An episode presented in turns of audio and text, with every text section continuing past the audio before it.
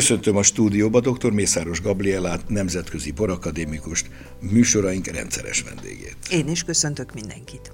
Gabi, hogy látod általánosságban a görög borok helyzetét mai nemzetközi mezőnyben? Rengeteget változtak, rengeteget javultak. Az elmúlt 25-30 év úgy gondolom, hogy náluk is a gyökerekhez történő visszatalálásnak az időszaka. Amikor én legelőször görög borokat láttam és kóstoltam valamikor a 80-as, 90-es évek fordulóján, akkor bizony ők is ott tartottak, hogy próbáltak a nemzetközi fajtákkal, Sauvignon Blanc, Chardonnay, Merlot, Cabernet Mint Sauvignon, mindenük. így van, eljutni valahová a világba, de rá kellett jönniük, hogy senkit nem érdekelnek valójában ezek a borok. Készült néhány kifejezetten korrekt és tisztességes tétel, de valljuk be, hogy pontosan az a blikfang, amit az ő közel 300 őshonos szőlőfajtájuk és azok a termőhelyek tudnak adni a borokhoz, amitől a görög bor valóban egyedi és különleges lesz. Ne felejtsük el, hogy ilyen hagyományokkal rendelkező ország, akiknek például köszönhetjük a szomelié, a borszakíró szakmákat. Igen, ugye, ezek mind a, ott Pontosan, ugye a régi szimpozionok során valójában nem történt más, mint az, hogy volt olyan szakember, aki kínálta a borokat, és voltak olyanok, akik a mondjuk úgy társ vagy nem társ, szeretem, nem szeretem birtoknak a borát ócsárolták, a sajátjukat viszont egekig feldicsérték. Igen. Ez ma sincs másként. Ez ma sincs másként, lehet, hogy egy picit más keretek között, de ebben nagyon-nagyon komoly szerepre tettek szert. Nos, az nemzetközi fajtákat említettük azért nem annyira őshonos nyilván. Tehát ez valamikor, jól emlékszem, így a 60-as évek táján kerültek be, 60-as, 70-es eléggé... években igen, mint minden más európai bortermelő ország, az Európai Uniós csatlakozás egy komoly lépést jelentett, hiszen a leglényegesebb talán az volt a görög szakemberek számára, hogy elmehettek külföldre, és úgy gondolom, hogy a mai szemmel és mai ízlelő bimbókkal kóstolható boroknak a zöme az akkor nyerte el ezt a mai formáját, amikor rájöttek arra, hogy hogy lehet alkalmazni a mai technológiát az ő nem feltétlenül előnyös adottságaik között. Valószínűleg ennek is köszönhető, hogy most ez az elmúlt nagyjából két évtized egy fellendülést hozott a görög Pontosan. Elkezdtek világot látni, így megtapasztalni. Van, és, és a világ is elkezdett ezek felé a, a mondjuk úgy nóném termőterületek felé fordulni. Nagyon jól tudjuk, hogy a 80-as évek végén az ABC, ugye az Anything But Chardonnay abszolút abszolút eluralta úgymond a világot. Elegük és milyen, lett. De ez szerintem egy teljesen normális, kivételesen az emberiség tudott egy normálisat lépni. Amúgy, ha a méreteknél tartunk, akkor a görög termőterület az közel duplája a magyarénak, az éves megtermelt bormennyiség viszont nagyjából azonos 3,5-4 millió hektoliter körül tartanak. Ugye ebben benne van az, hogy nagyon sok kivált kép régi, hagyományos szőlőtőkéken termőterület. Eleve nem terem sokat. Így van, nem terem sokat, tehát nem is kell korlátozni, viszonylag csekély a terméshozam, vannak nagyobb borvidékeik, de ugye ne felejtsük el, hogy az országnak a domborzati viszonyai nem azt teszik lehetővé, amit mondjuk Ausztrália.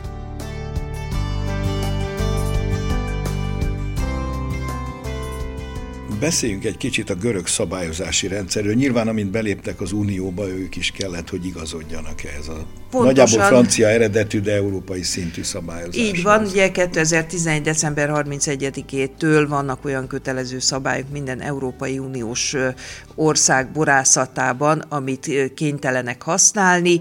Emellett természetesen azért ők is, mint az olaszok és a franciák a, a saját hagyományos elnevezéseiket is használják időnként, de úgy gondolom, hogy miután a marketing és a piacorin orientáltság is abszolút megváltozott az elmúlt húsz évben, a legjobban akkor járunk, hogyha utána olvasunk a bizonyos termőterületeknek, boroknak, szőlőfajtáknak.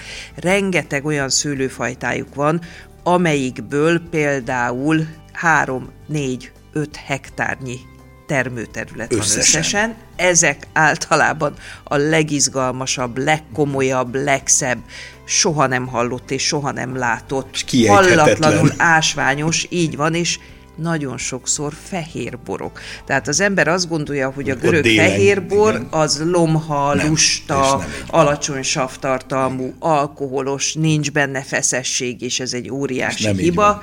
Pontosan, mert nem lehet őket besöpörni egy kalap alá. De ne felejtsük el azt se, hogy vannak náluk nagyon komoly filoxéra mentes övezetek, ahol még vannak saját gyökéren termő ezek, szőlőfajták. Ezek főleg a szigetek a szigetek és Mert, a Peloponnesoszi félszigetnek is vannak olyan területei, amiket nem ért el a gyökértetű, tehát ott valóban olyan ősinek mondható körülmények között teremnek hallatlanul divatos és mérhetetlenül tiszta kiegyensúlyozott borok, amikre a világ nyitott.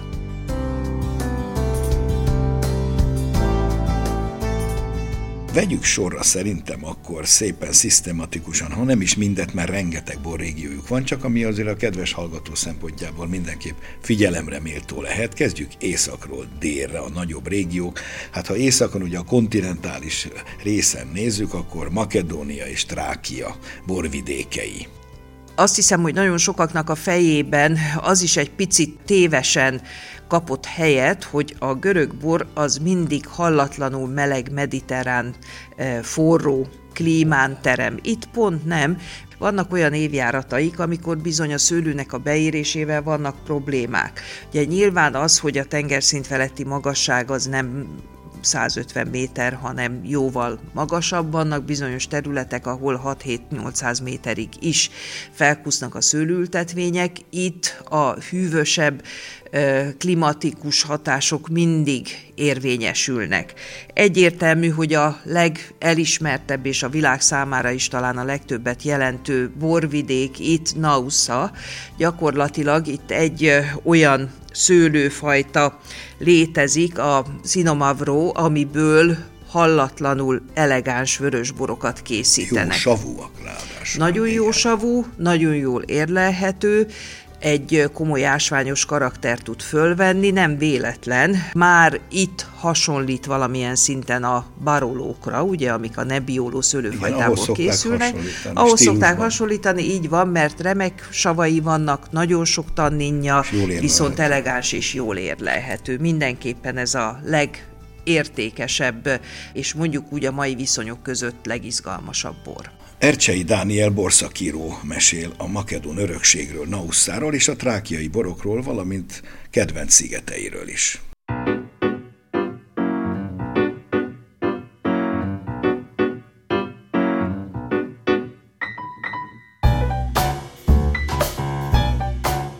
Görögország kapcsán biztosan felmerül mindenkiben, hogy van-e bármi kapcsolat az ókori görög borok és a mostani görög borok között. És erre azt tudom mondani, hogy bár földrajzilag valószínűleg ma már nincs, tehát a mai görög földrajzi eredetvédelem nem igazodik az ókori dolgokhoz, de mondjuk technikában, borkészítési eljárásban biztosan van kontinuitás, és erre a legjobb példa az, az Odüsszeiában található szerintem, amikor talán, talán mindenki emlékszik, de hát nem mert felidézni, amikor odysseus és a barátait csapdába ejti egy barlangban az egyik Kyklops, ugye egy ilyen mitikus, egyszemű óriás lény, és szépen sorban elkezdi megenni őket, mármint Odysseus barátai naponta egyet-egyet, és utána Odysseus ebből a csapdából úgy szabadul ki, hogy leítatja a Gyklopszot, és utána kiszúrja az egyetlen szemét, és, és a többi, és a többi, majd el lehet olvasni, ha valaki ezt érdeklődik ez irány. És azt tudjuk, hogy Odysseus Ismaroszi borral, ez konkrétan szerepel az Odysseiában, itatta le ezt a Kyklopszot, akit egyébként Polyphémosznak hívtak, és ez az Ismaroszi bor, ez annyira édes volt, ez volt az ókori görög világ, vagy az ókori világ legismertebb ilyen sztárbora, hogy állítólag 24-szeres hígításban lehetett csak meginni, tehát azt állították róla. Ez ugye édes volt, vörös volt, és hát a 24-szeres hígításról azt érdemes tudni, hogy akkoriban tengervízzel, sósvízzel hígították a bort, szóval el tudjuk képzelni, hogy milyen lehetett.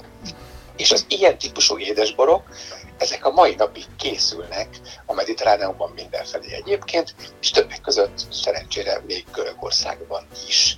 Úgyhogy egyébként ezek jellemzően szalmaborok, tehát napon aszalják a szőlőt, és utána erjedő musthoz, vagy már elkészült borhoz adják. Ez majdnem olyan, mint a tokai készítési eljárás, csak itt nincsen botrytis, hanem egész egyszerűen csak a napon szárítják a szőlőt, az alapanyagot. Milyenek a trákiai borok? Hát ugye ezt azért is mondtam, mert hogy ugye Trákia folytatódik Bulgáriában, és Bulgáriáról már volt szó ebben a műsorban, és a dél-trákiai borok azok ma egy kicsit jellegtelenek, viszont Ismaros, ahonnan Odysseus ezt a bort hozta, és amiben lejtette a Kyklopszot, az Trákiában van. Tehát valamikor régen Trákia volt a világ legismertebb borvidéke. Tesszaloniki környékén is ihatunk jó borokat. Makedón örökség ott jellemző? Ugye Szaloniki környékén a, a mai Nausta nevű borvidéken nevelkedett Arisztotelész vigyázó személyi alatt Nagy Sándor. Egy ugye Bella nevű városban, ami a, a Makedónok akkori fővárosa volt, vagy Bella mellett, egy ilyen Nymphalion nevű ligetben. Hát azt nem tudom, hogy a makedónok milyen borokat ittak akkoriban, de az biztos, hogy ma Nauszában van egy szőlőfajta, a Xinomavro nevezetű szőlőfajta. Egyébként a mavró az görögül azt jelenti, hogy fekete, és talán ez a Xenomavro, ez valami olyasmit jelent, hogy savas fekete. Szóval egy olyan kékszülő fajta, aminek rendkívül intenzív savai vannak, olyasmi, mint mondjuk a Nebbioló, aki ismeri mondjuk az észak-olasz szőlőfajtákat, és ott minden erről a Xenomavróról szól, és ezek ilyen nagyon-nagyon hosszan érlelhető, izgalmas vörösborokat adnak, tehát olyanokat lehet itt kóstolni. Azt is érdemes tudni, hogy hajlamos egy kicsit az oxidációra, úgyhogy ha hosszan eltesszük, akkor ilyen téglás árnyalatú lesz a, a bora, és a jellemző uh, ízjegyei között mindig meg uh, felbukkan a szárított paradicsom, meg a fekete oliva is, úgyhogy nagyon izgalmas borokat lehet ott kóstolni Naussa környékén, vagyis Nesztaloniki környékén. A görög szigetek világa is borban sok különlegességet rejteget. Van kedvenc szigete bor szempontjából? Ó, hogy nem.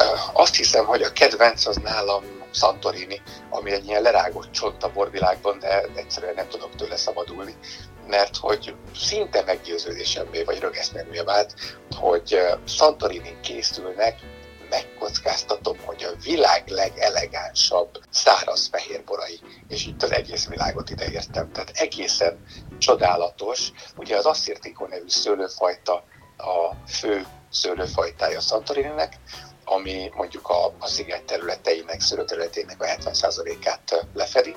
És vannak ilyen fura legendák, hogy valaki arra gondol, hogy az asszirtikóból a szír, az azt jelenti, hogy mezopotámiai származású, tehát hogy erre utal, nyilván egyáltalán nem. Valaki a spanyol herezből származtatja az asszirtikót, ez sem igaz, tehát valószínűleg valahol itt a környéken alakult ki görög szőlőfajtákból az asszirtikó és ugye egyrészt nagyon furán művelik, tehát ha ki már járt Santorini, akkor azt tudja, de mögé rá lehet keresni a neten, hogy ilyen kis kosár formába fonják a szőlőt egészen a talaj fölött, és tulajdonképpen maga a szőlő növény így védi meg a kis kosárka közepén nevelt fürtöket az állandó széltől, ami ugye tényleg mindig-mindig fúj, és ugye ez egészen a talaj közelében van. És ami a borát illeti, az asszirtikó borok egyrészt ilyen virágos karakterűek, másrészt rendkívül minerálisak, tehát hogy annyira-annyira ásványosak, hogy, hogy összetévezhetetlen. Ha bárhonnan, máshonnan kóstolok asztirtikót, és utána egy Santoriniről jövő asztirtikó kerül a poharamba, azonnal fel lehet ismerni annyival ásványosabb a karaktere, és nagyon élénk savai vannak. Tehát az is meglepő, hogy délen vagyunk, de hát nyilván vulkanikus sziget, elképesztően élénkek a savak. Egészen csodás világszínvonalú asszirtikokat kóstoltam Santoriniről, és az is igaz, hogy ezek nagyon magas áron kerülnek értékesítésre, úgyhogy nincsenek eladási gondjaik Santorini napintézeteknek.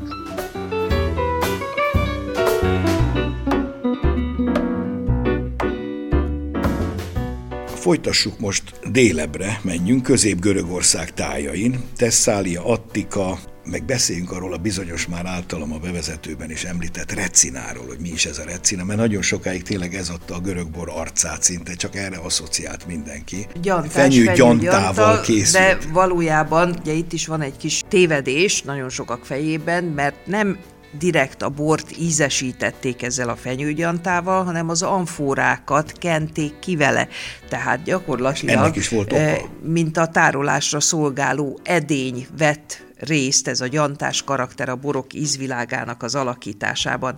A Savatino és a Roditis volt az a két szőlőfajta, ami ugye ősi szőlőfajta már itt, amit a leggyakrabban használtak, ez két fehérfajta, úgy gondolom, hogy ehhez, ehhez valamilyen külön attitűdre van szükség, hogy az ember ezeket a borokat megszeresse. Hozzáteszem, hogy az elmúlt húsz évben én speciál már kóstoltam olyan recinát, amit meg lehetett inni bocsánat, nem akarom én őket bántani, rá kell hangolódni, nem feltétlenül a mai ízlésnek megfelelő. A középső területről még csak annyit, hogy valójában ez volt az a része az országnak, ami mondjuk ugye a fejlődés elmúlt húsz évét megelőzen a legnagyobb mennyiségben adta az átlagos minőségű borokat, és nem csak a recinát, hanem itt fehér és kék szőlőfajtákból egyaránt lehetett hazai és nemzetközi fajtákból mondjuk úgy átlagos borokat kapni. Rengeteg szövetkezet működött Egy-két érdekesebb hazai fajtát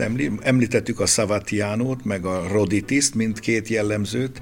Ezekből készülnek normál szárazborok is. Így van, így van, készülnek. Ugye amit a világban szerintem leginkább ismernek, az a, a Szirtikó és a Mavrodafné, ugye az egyik fehér, a másik kékszőlő, de ugye a Hinomavro az, aminek a minősége mindenképpen a legjobbnak mondható, de van egy olyan kékszőlő fajtájuk, a Kocifali és a Mandilaria, ami szigeteken elsősorban megint csak, de nagyon komoly minőséget tud adni, aztán a Muscofilero, ez egy fehér szőlőfajta, édesborokat és szárazborokat, sőt pesgőt is készítenek belőle, meglehetősen sok változatát, helyi változatát használják a máshol is ismert malváziának, általában a monemvázia néven az az találjuk neve. ezt meg. A kékszőlők közül a Ginomavro mellett az Agiorgitiko a legértékesebb.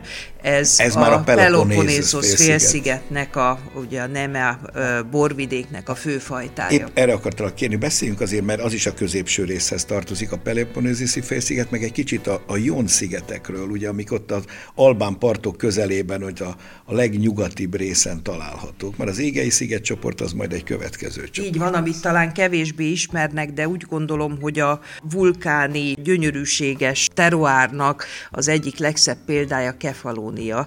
Én úgy gondolom, hogy ott zseniális, hallatlanul ásványos és nagyon-nagyon szép borok tudnak születni. A Jón-tenger környéke amúgy kevésbé ismert. Ugye az égei tengernek a szigeteit sokkal többen látogatják, és a, a borok is sokkal inkább eljutnak innen a, a világba, viszont ha valaki igazi ínyenc és, és ilyen nagyon-nagyon pici mennyiségben sehol máshol meg nem található szőlőfajtákat akkor keres, akkor menjen, így van. Kefalóniának, ha jól tudom, a robola, a robola fajta. így van. Említsük meg még a pátrai, ez egy nagyon híres bor, és azt még nálunk is gyakran kapható, ez a bizonyos Mavrodafne. A Mavrodafne az egy nehéz, mély, taninos, és valljuk be, hogy nagyon sokszor maradék cukorra palackozott. Édesre, édesre iskolázban. Bort. Én ittam már belőle, nagyon szép szárazat is, ritka, de hát az alap az valóban édes. De azon honfitársaink, akik még mindig az édes vörösnél tartanak, tudjuk meleg szívvel ajánlani, ott van a Mavrodafnei Patras, és jó, és jó, nem, és nem jó, is drága. Abszolút, és nem abszolút, is drága. Abszolút jó. A következő riportban Sue Tolson, nálunk érő borszakíró, mesél a görögországi élményeiről.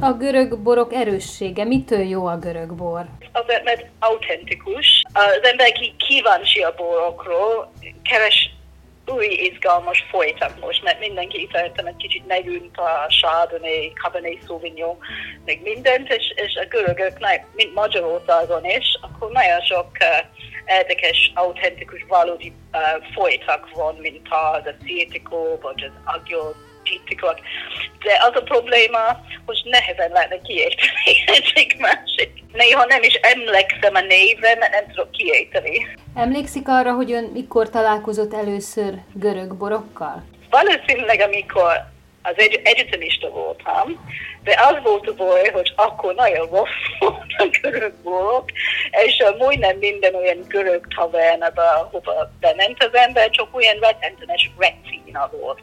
Az egy folytaból, ahol van gyánta benne, csak rosszul kiejtettem biztos az is, um, és, és, és szokott nagyon rossz lenni, de, és, de amikor minőségi görögborok, mond, szerintem amikor kezdtem csinálni a, a WSET tanfolyamok, és akkor tanultunk a cinomavról, meg oxítikó, meg a, a gyógyítikóról, szerintem az volt olyan tíz éve. Uh-huh. Hogyan újult meg a görög bor? Tehát mondta, hogy rossz volt nagyon. Mitől lett jobb? Hát szerintem most már, már Görögország ugye, hogy szegény ország volt, um, és mindenki csak otthon ívott a bor, nem nagyon, szok, nem, nem nagyon volt um, wine um, és ilyesmi. És um, szerintem az utolsó 10-15 év nagyon sok um, befektetés volt, és most egy nagyon jó kombináció a modern technológia, Önnek melyik a kedvence, melyik görög bor? Én nagyon szeretem az aszétikó, meg nagyon szeretem az aspanyos borok, meg nagyon szeretem a cinómávról, mert uh, a kedvencem volt az Nebbiolo, ez egy kicsit hasonlít, azt mondanak, hogy egy kicsit a görög Nebbiolo.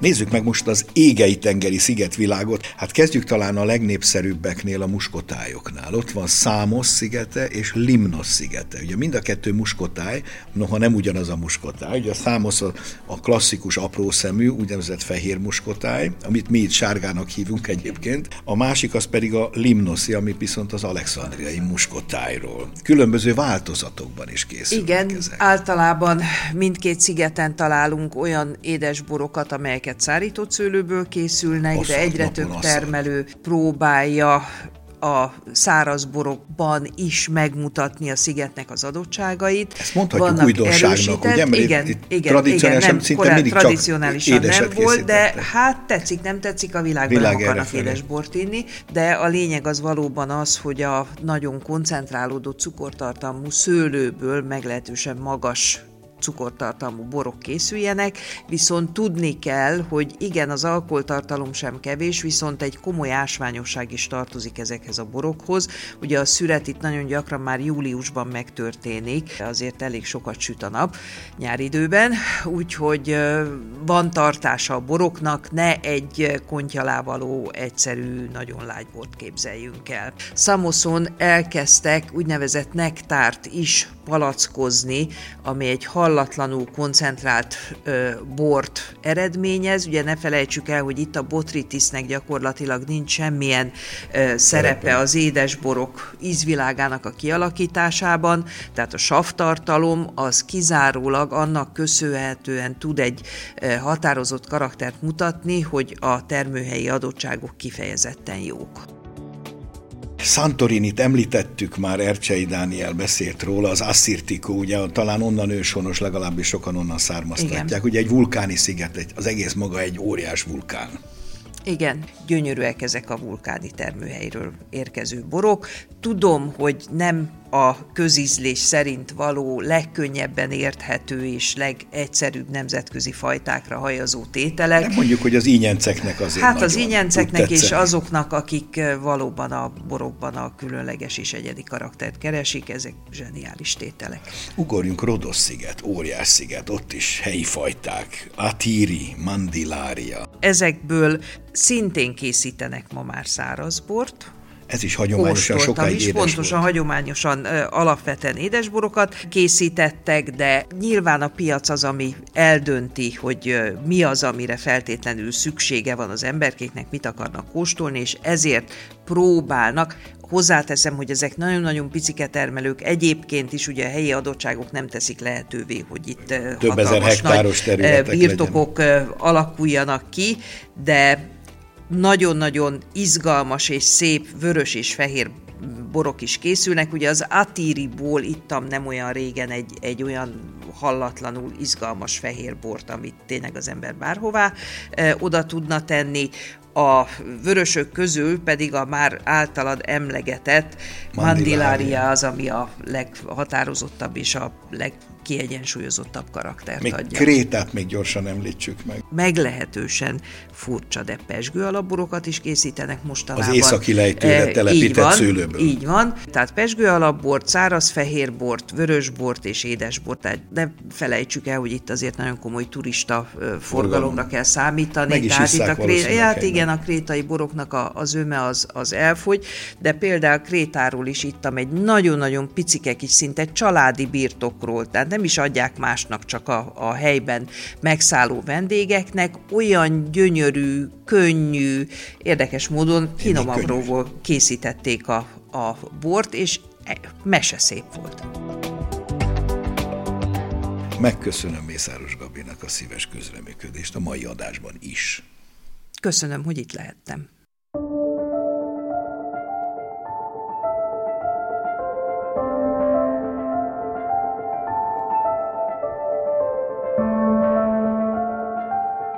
És most hallgassuk meg, mi újság a borok világában. A híreket Novák Dóra szemlézi.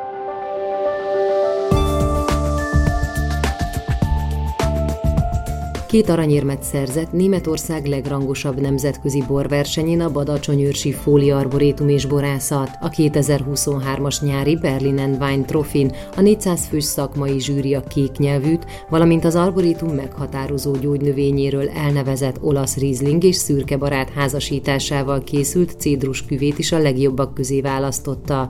A Badacsonyőrsi Fóli Arborétumhoz közeleső birtokelemeken 10 hektáron folyik a szőlőtermelés. A borászat borászat generációról generációra szálló örökség a Fóli családban.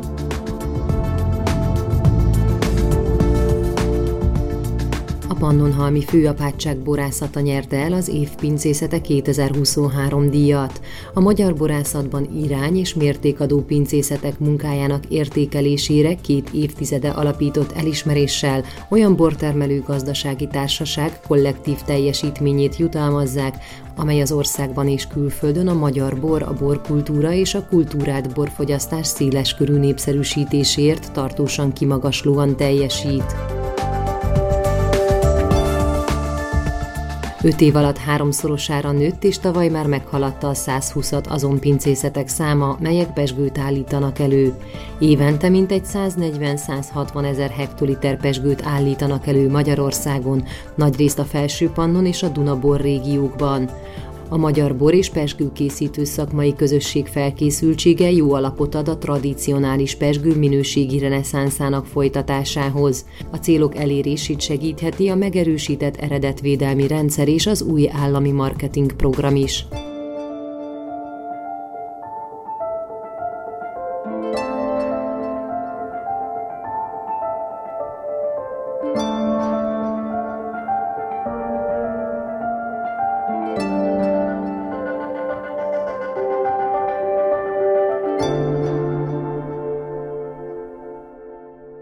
Mai műsorunk véget ért. A hangmester Bolgár Jonatán nevében is megköszönöm figyelmüket, szép napot, jó görög borokat kívánok, dr. Csizmadi Andrást hallották.